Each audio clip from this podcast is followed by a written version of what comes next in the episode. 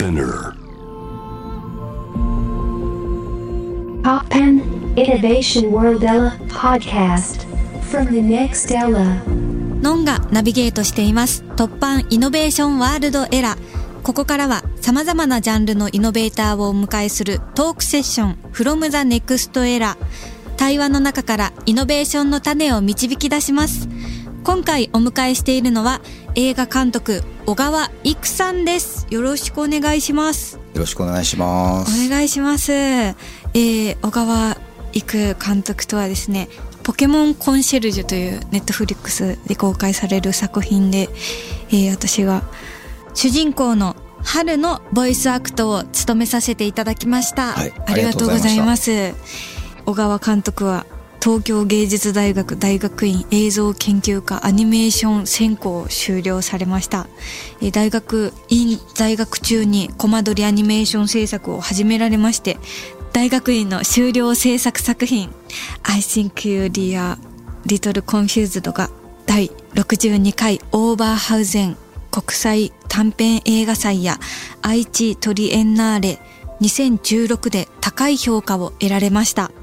現在は株式会社フィールドマネジメントエクスパンドのドワーフスタジオでディレクターを務めています。よろしくお願いします。はい、ポケモンコンシェルジュもですね、コマンドリアニメ、ストップモーションアニメで作られましたよね。はい。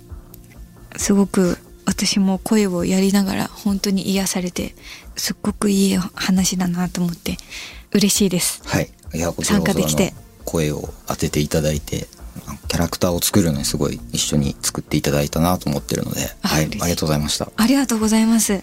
まずはですね、小川監督が創作活動のコアとされているストップモーションについて改めて教えていただけたらなと思います。すごく歴史のある映像表現の手法だと思うんですが、小川監督はこの世界に魅了されたきっかけって何だったんですか？すごい、子供の頃にティム・バートンはい。の、まあ、監督ヘンリー・セリックの、えーナイトメビフォー・クリスマスっていう作品があったんですけど、はいそれを見たのが多分最初にそのストップモーション、まあ、コマ撮りっていうのをはい。で作ってるんだって思って、なんかすごい面白いしどうやってんのかなって思ったのが、まあ、本当に最初のきっかけですね。その時は何に心打たれたんですか？なんですかねでもやっぱり最初は技法とかもよく分かってないし、はい。まあ、単純にそのテレビでやってるはい。その、まあ、いわゆる 2D のアニメとかではないなっていうのは思ったんですけど、そのいろんなキャラクター、はいい、ろんなそのハロウィンタウンっていうところに住んでる大体化け物モンスターみたいなはい。キャラクターがいるんですけどそういうのがたくさん出てきて、はい。あなんかここの世界にこのキャラクターたちがいるんだなみたいなのがすごい面白くてハマりましたね。アニメーションはそれまでもいろいろ見ててその中で「ナイトメアビフクリスマス」が特別グッときたって感じですか？そうですね。まあアニメもなんか普通にっていうかその子供の頃だったんでテレビアニメとか見てたんですけど、はい。実写の映画とかも好きではい。見たりはしてたんですけど、なんか全然その同じ文脈と思ってなくてあなんか別枠のよくわからない当時は技法というかはい。感じだったんで、なんか本当にナイトメアはそれだけで自分の中で存在してるような感じであーなるほ別ジャンルで確立されてた。その時はそういうふうに思ってました。なるほど。えー、面白い。アニメーションだったり実写との違いっていうかどんな違いがありますか？大体結構説明する時によく言ったりするんですけど、はい。実写とアニメのまあ中間みたいな感じってまあ思っててはい。実物のまあ人形とか、えー物とか人でやる時もあるんですけど、はい。そういうものを本当に実写の映画とかを撮影する時と同じようなそれのミニチュア版とかではい。ライティングしてはいカメラをセッティングしてみたいな感じでやるんですけどそれ自体がやっぱ動かないので、はい。ちょっとずつそのアニメーターが動かして1枚そのスチール写真を撮ってはい。でまたちょっと動かして1枚撮ってっていうのを繰り返していくんではい。そのセッティングというか大枠みたいなのは結構実写に近いんですけど動きの作り方というか、はい。そういうのはあの本当にアニメですね、本当に。手書きのアニメーションとかはい。3DCG とかもありますけど、はい。そういうのと同じような感覚を持って作ってるっていう技法になります。なるほど。すごいわかりやすかったです。すっごく繊細な作業ですよね。そうですね。表情のパーツだったりとか。だい。細かく。たいすごい小さいものを扱うので、はい、細かい作業が日々行われております。お疲れ様です。小川監督が所属されているスタジオドワーフはどんなスタジオでしょうか？はい、ドワーフはですね代表の幸田さんがはい。もともと一人で始められたスタジオで NHK の「どーもくん」とかはい。を作っている会社なんですけどまあキャラクターの自体も作ったりするしはい。結構主にそのストップモーション全般ですね、はい。を扱っているというか制作している会社です。小川監督はこのスタジオに加わることになったのはどういう経緯ですか？先ほどちょっと紹介していただいたんですけど東京芸大の大学院に行ってまして、はい。そこであのコマ撮り始めたんですけどはい。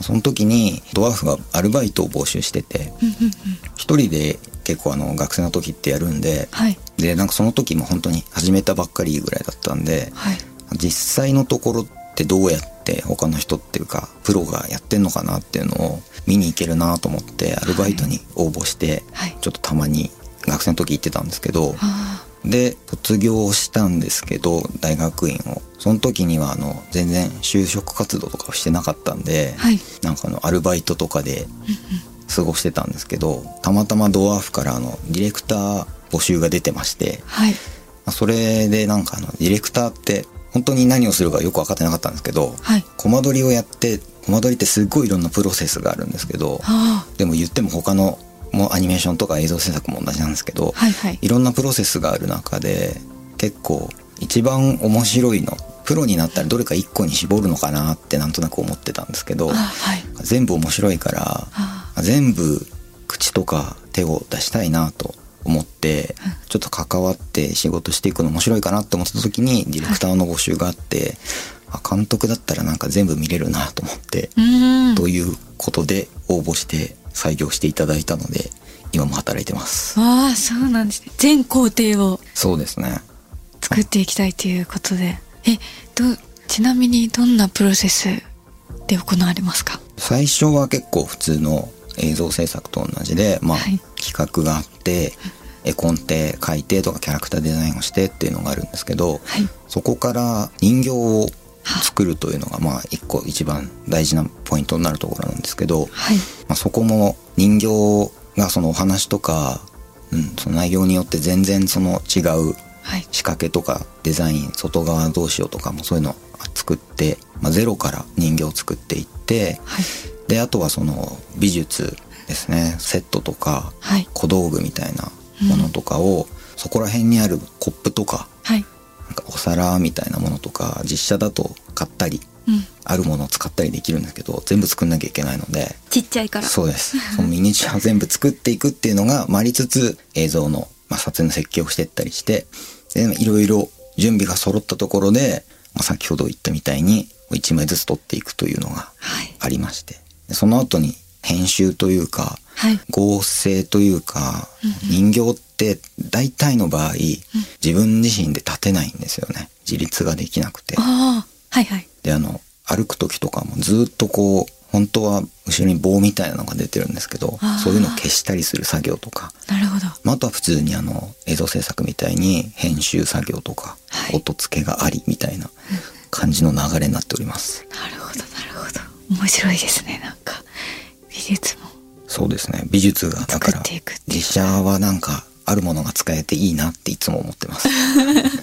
でもなんかその美術も含めてなんかキャラクターの色合いのトーンとかと世界観が統一されるじゃないですか、はい。それが素敵だなって思いました。そうですね。なんか本当に全部を作んなきゃいけないのではい例えば大きさとかはいどのぐらいそのデフォルメするかみたいなもの小道具とかセットにしても、はい本物そっくりにするのかちょっとそのデザインっぽい感じに作るのかとかもはい全部作っていくので。本当に全く今までない世界観とかが作れるっていうのは面白いところですね。ああ、そうか。もう本物みたいに極めることもできるけど、えー自分のその世界観のために。そうですね。なるほど。今回、ポケモンコンシェルジュという、ポケモンとしても完全新作のお話なんですが、監督のオファーがあった時はどんなお気持ちでしたか？はい。そうですね。ポケモンは最初の赤、緑、青のはい時から、ゲームボーイ。はい、ゲームボーイの 時からやってて、はい。最近はやってなかったんですけど、はい。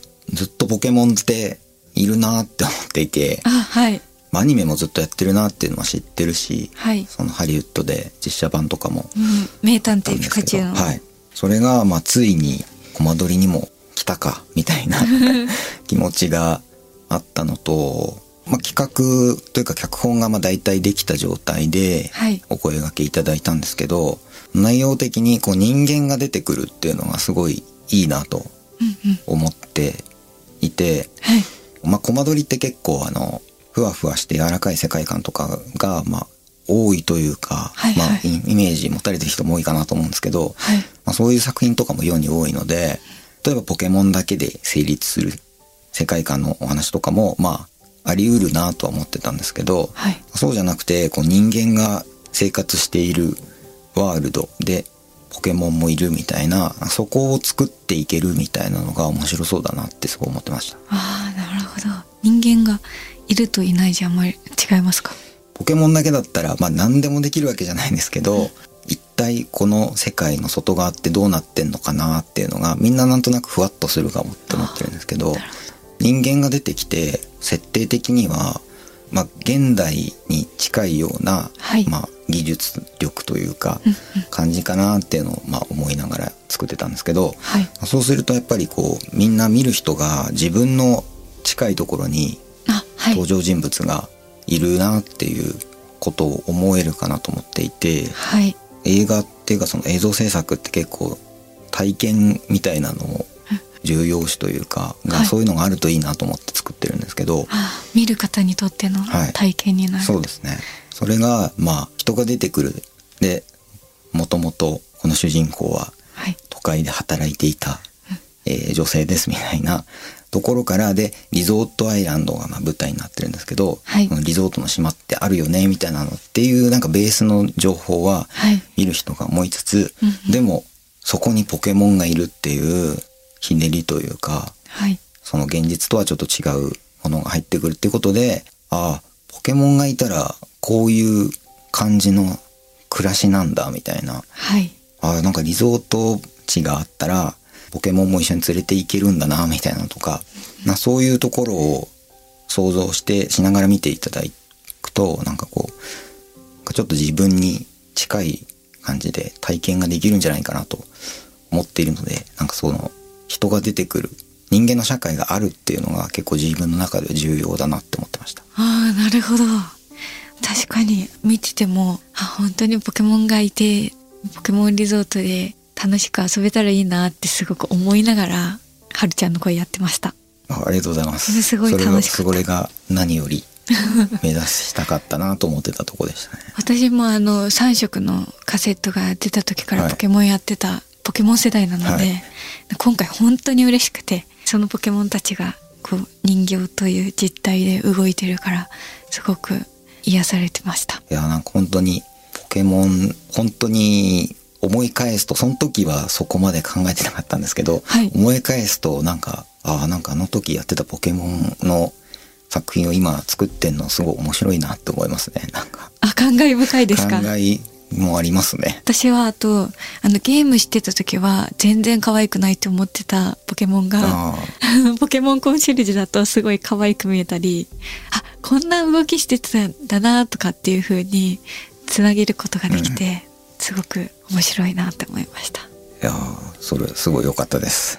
動きのポケモンの可愛い動きとかかっこいい動きとかってなんかどういう風にイメージされるんですか？そうですね。今回やっぱりそのまあポケモンはもともといるもともといるというか、まあ、あゲームとかはいはい。アニメとか映画で出てきてるポケモンでもあるので全くのゼロではない状態のはい。修正というか動き方とか、ゼロではないんですけどそのコマ撮りってやっぱりちょっと特殊な技法になるのではい。コマ撮りになった時に一番いい動きをするさせるためにはどうしたらいいかみたいなところであ全部の、まあ、それは人間のキャラクターも含めてなんですけどあはい。その全部の人形が完成するたんびにメインアニメーターの小川翔太さんという方がいるんですけどはい。その人に一個ずつのアクションをはい。動かしてもらって、はい。まあ、例えば結構その主人主人公というかメインのポケモンになるコダックとかははい。歩き方とか走り方をこう何パターンかやってもらってはい。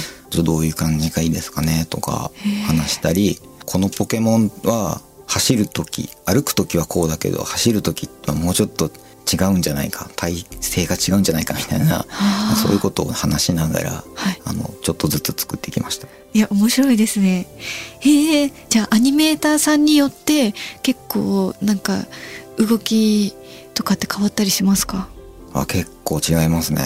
うん本当にまあでもすごいそれが面白くてはい。ポケモンコンシェルジュぐらいあの長いというかはい大きいプロジェクトになると、はい。すごいたくさんアニメーターさん呼んではい。同時進行とかで撮影していくんですけどはい。みんなそれぞれ癖みたいなものとかがすごいあるんではい。そこを見ていくのが面白くもありあでも全然違う登場人物とかポケモンとか全然違う性格みたいに見えちゃうと困るのでさっき言ったみたいに最初に作ったやつを一応これがガイドなんですけどでもあのカットとかシーンによって、まあちょっとテンション感違うこともあるんでみたいなことを言ってはい。個人的には結構そのアニメーターの動かし方とか癖の差が出ると面白いなって思いながら作ってます。ああそうなんですね。すごい興味深いです。そうなんだ。アニメーションのとも違う例えば「名探偵ピカチュウ」みたいな実写で CG みたいな動きとも全然違う感じでポケモンの良さみたいなのがだったりはるちゃんの動きとかも人間の動きとかもコマ撮りならではの可愛さだったり素敵なところが出ててグッときました。あありがとうございます。突然感想を、はい。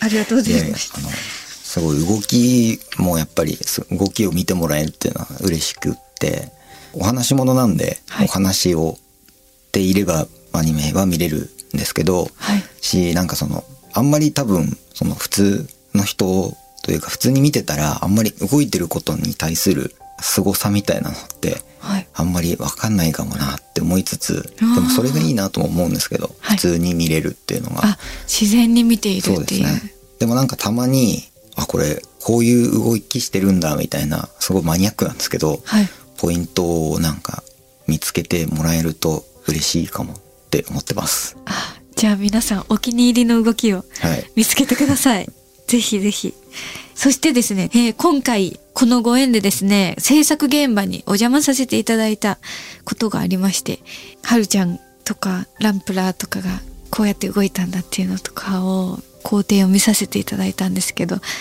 めっちゃ素敵でしたありがとうございます。あのやっぱりその美術の細かい部分一つ一つが時々ポケモンがいる世界だったらこういうものができるよねっていう美術がたくさん散りばめられててそれがすごく面白かったです。はい。そこもさっき言ってたみたいな、人間の世界がある中にポケモンも一緒にいるっていうのがすごいやっぱり、それをどうやってまあリアルに見せるかっていうか、はい見てる人が、あ、本当にポケモンがいる世界なんだって思えるかっていうところで、はいそのやっぱりちょっとずつ、本当現実世界だったら、うん。なんかこう、犬とか猫の柄のついたはい。服着てたりとか、なんかそういうぐらいの感覚で、はい。まあポケモンいたら面白いから柄とかに使うよね、みたいな、はい。そういうところをなんか細かく遊び的に入れてくっていうのもすごい今回やりたかったところでありますね。ああなるほど。物語を作っていくっていう中でそういうその物語を信じてもらうためのリアリティみたいなのが大事ですよね。そうですね。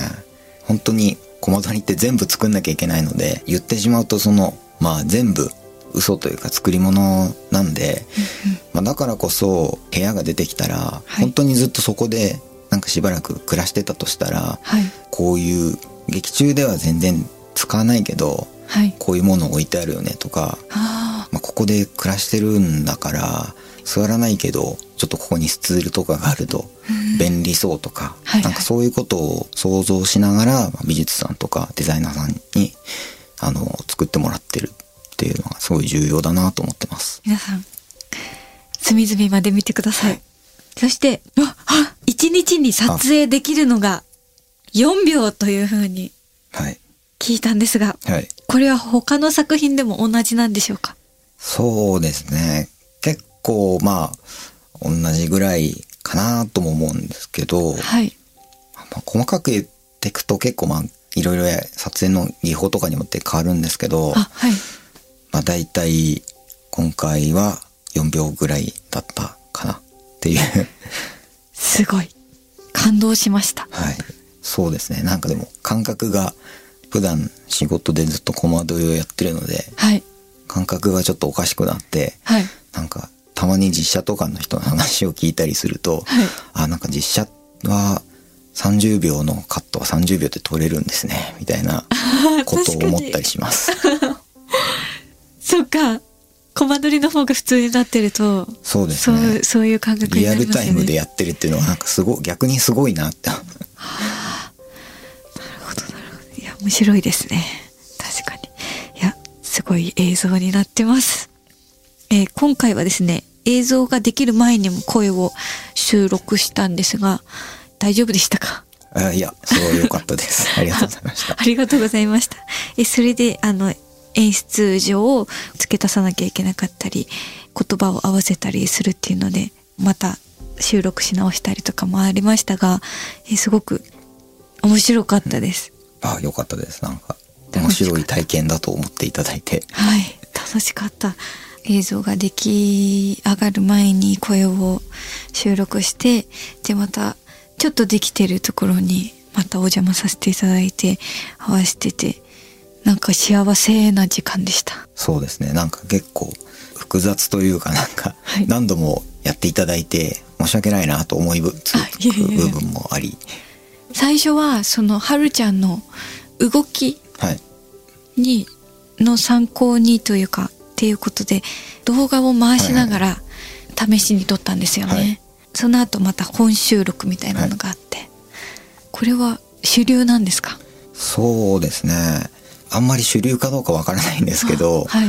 まあ、あの実はこれを最初にやったのがあの俺もあのアシスタントとして参加してたあの、リラックマとカオルさんっていうあ、こちらも Netflix でネットフリックスで見られますね。やって、まあ、つ制作した作品があるんですけどその時が結構その人も出てくる、まあ、結構長いストップモーション作品っていうところで、どうやって作ろうかみたいなところからまず始まったやつなんですけど、その時に実は最初に声優さんの声を収録して、はい。で結構その人形を使ったストップモーションアニメーションだと口パクが合ってないとわかるというか、あ 2D のアニメーションとかだと、はい。意外と合ってなくても人間がこう見てるうん。方でなんとなくこう保管してそうですよね。見れるんですけど、はい。ストップモーションって結構やっぱさっき言ったみたいに実写に近いはい。感じなので、口の動きがはい。ずれてると、結構直感的に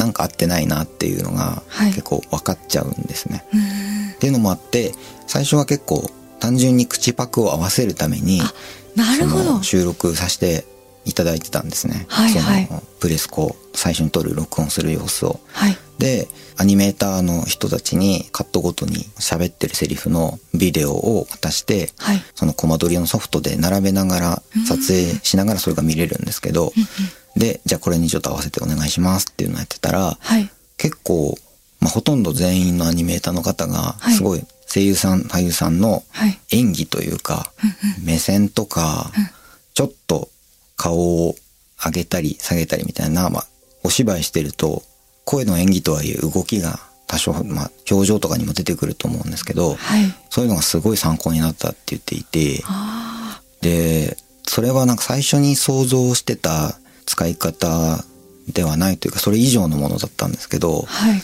やっぱりすごい面白いし、もうそれでやるとやっぱり声出していただいた声優さんの持ってるキャラクターが人形の方のアニメーションのキャラクターにも反映されるから、はい。すごいいいなと思って、うん。まあ今回も同じやり方でやらせていただきました。ああ、面白かったはいです。。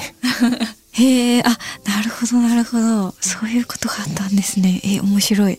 リラックマンとカオルさんもすごい面白い作品ですね。はい。ぜひこちらも。こちらも ぜひ見ましょう。はい。ということでですね、小川育監督の作品、ポケモンコンシェルジュは、12月28日からネットフリックスで配信が始まります。えーすごくポケモンがたくさん出てきて、はるちゃんという主人公の女性もすごく素敵なキャラクターで私も演じてて大好きなキャラクターになりました。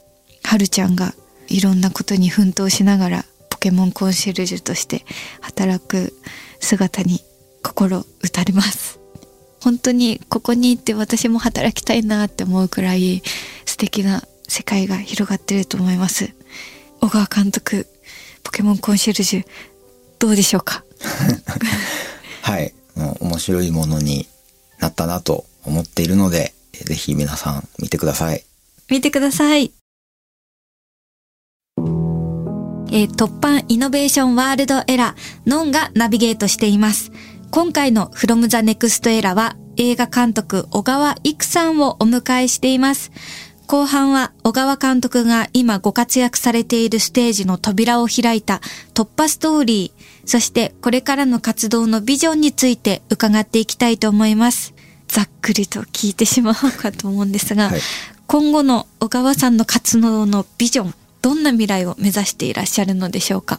はい。はいそうですね。はい今は本当にコマ撮りアニメーションで作品作ってるのが面白いので、はい。しばらくそれをやっていきたいなと思ってます。あ、はい。コマ撮りを極めていくということで。そうですね。なんかあの、コマ撮りって技法としてはすごい古いはい。技法だし、まあある意味その 3DCG とか出てきてる中ではい結構原始的なやり方っぽいなぁと、まはいあ思いつつ思われつつなんですけど結構細かいところで、はい。まあ、素材とか、まあ、3D プリントの技術とか、うん。まあ、ももうだいぶ古いんですけどあの昔はフィルムで撮ってたところがデジタルカメラになったんで、うんうん見ながらアニメができるあアニメのその出来をチェックしながらできるみたいになったところで、はい。そのやっぱりそのアニメのクオリティとかアニメーターの技術自体もすごい上がってるんだろうなと思っていてはい。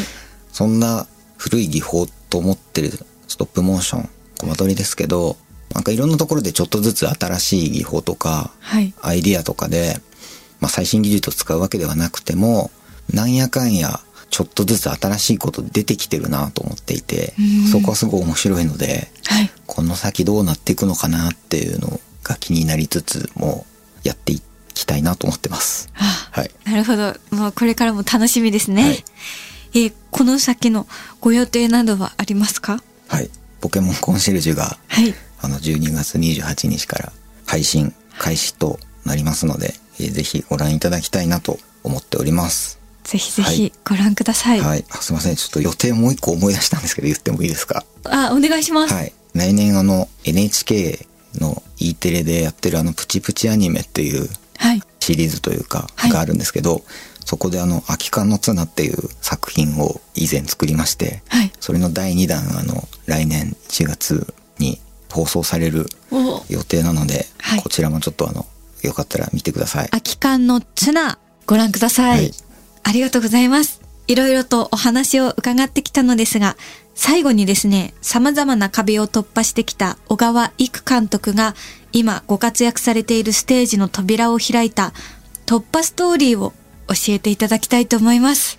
はい、突破そうですね突破ストーリーはまあちょっとさっきも紹介したはい。あのネットフリックスのリラック元薫さんはい。がドワーフに入った後に自分のやりたい面白いなと思ってることとかがすごい分かったしなんか突破っていうので言うとはい。チームみんな含めて何かを突破したかもと思っていますね。なんか本当に撮影の規模とか含めて前例がないぐらいの感じではい始まって、みんなどうやってやっていこうかなみたいな誰も知らないし、はい正解がない状態でスタートしたんですけどそこをあのみんなみんなで頑張りながらっていうとやり方をまあ本当にみんなで考えて試してダメだったらもう一回やるみたいなはい。やり方で進めて作った作品なので、はい本当にあの自分の中でのブレイクスルーになったなと思っております。ああ、そうだったんですね。ありがとうございます。はい。リラックマとカオルさん。はい。ということで、えー突破ストーリーもお聞きできて、そうだったんだ。みんなで作り上げた世界観だったんですね。そうですね。なんか本当に撮影現場とかもアニメやってる時は、まあ、ちょっとずつやるんですけど、結構そのスタジオの作り方とかもさっき言ったみたいに実写みたいな感じなので、うんうん基本的に撮影に関わるメインの人たちってずっとスタジオにいるんですね。はい。なんかそれがやっぱりこう喧嘩というか当たる時もあるけど、うんでもなんか結局みんなでこうこの作品作るみたいなところは意識というかみんなでやりたいっていうのはまあ同じだと思ってるんで、うん。そういうところでみんなでやるっていうのがやっぱすごい重要だなと思ってます。なるほど。ありがとうございます。小川監督を支えた、勇気づけた一曲を選曲していただきました。どんな曲でしょうか？えっ、とザ・ハイローズの「はいドンテン」という曲なんですけど、うん。これはですね勇気づけたというかなんかすごい何の曲にしようかなって思った時にはい。最初に聴いた時の気持ちを覚えてる曲だったんですね。でそれが何なのかっていうとすごいかっこいいギターリフから始まる曲なんですけど、うんうん。歌詞の最初の出だしがうん「4つ目のみかんの皮を」っていうはい。歌詞から始まるんですね。うんうん。こんなかっこいい感じの曲なのに歌詞の最初4つ目のみかんで始めてもいいんだって思ってはい。それすごい面白かったんですよ当時 中学生ぐらいだと思うんですけどなるほど。で全然それ自体が重要なことではないんですけどなんかすごい未だに覚えてるなって思ってはい。でなんかそれはもしかすると自分が映像作品とか別の何か作品作る時にはい。一番重要なのってそれかもって思ってなんかすごい感銘を受けて人生が変わりましたとかそういうんじゃなくてもはい。なんかすごいちっちゃいところでいいからうんなんか20年ぐらい経ってもはい。覚えているうん。部分みたいなあーちょっとしたことをずっと覚えてる作品歌すごいなって思ってなるほど。自分もそういうのがいいなって思ってそういうもの作りたいなと思ってますなるほど、なるほど。この歌詞が自分の好きなものだったり、自分の作家性に染みついてるかもしれないですよね。そうですねすごく直接勇気づけられてるわけじゃないんですけど、曲として覚えてる凄さみたいなのをうん大人になってから思ったっていう、刻まれてるんですね。ありがとうございます。from the next era 今回は小川育監督をお迎えしました。ありがとうございました。ありがとうございました.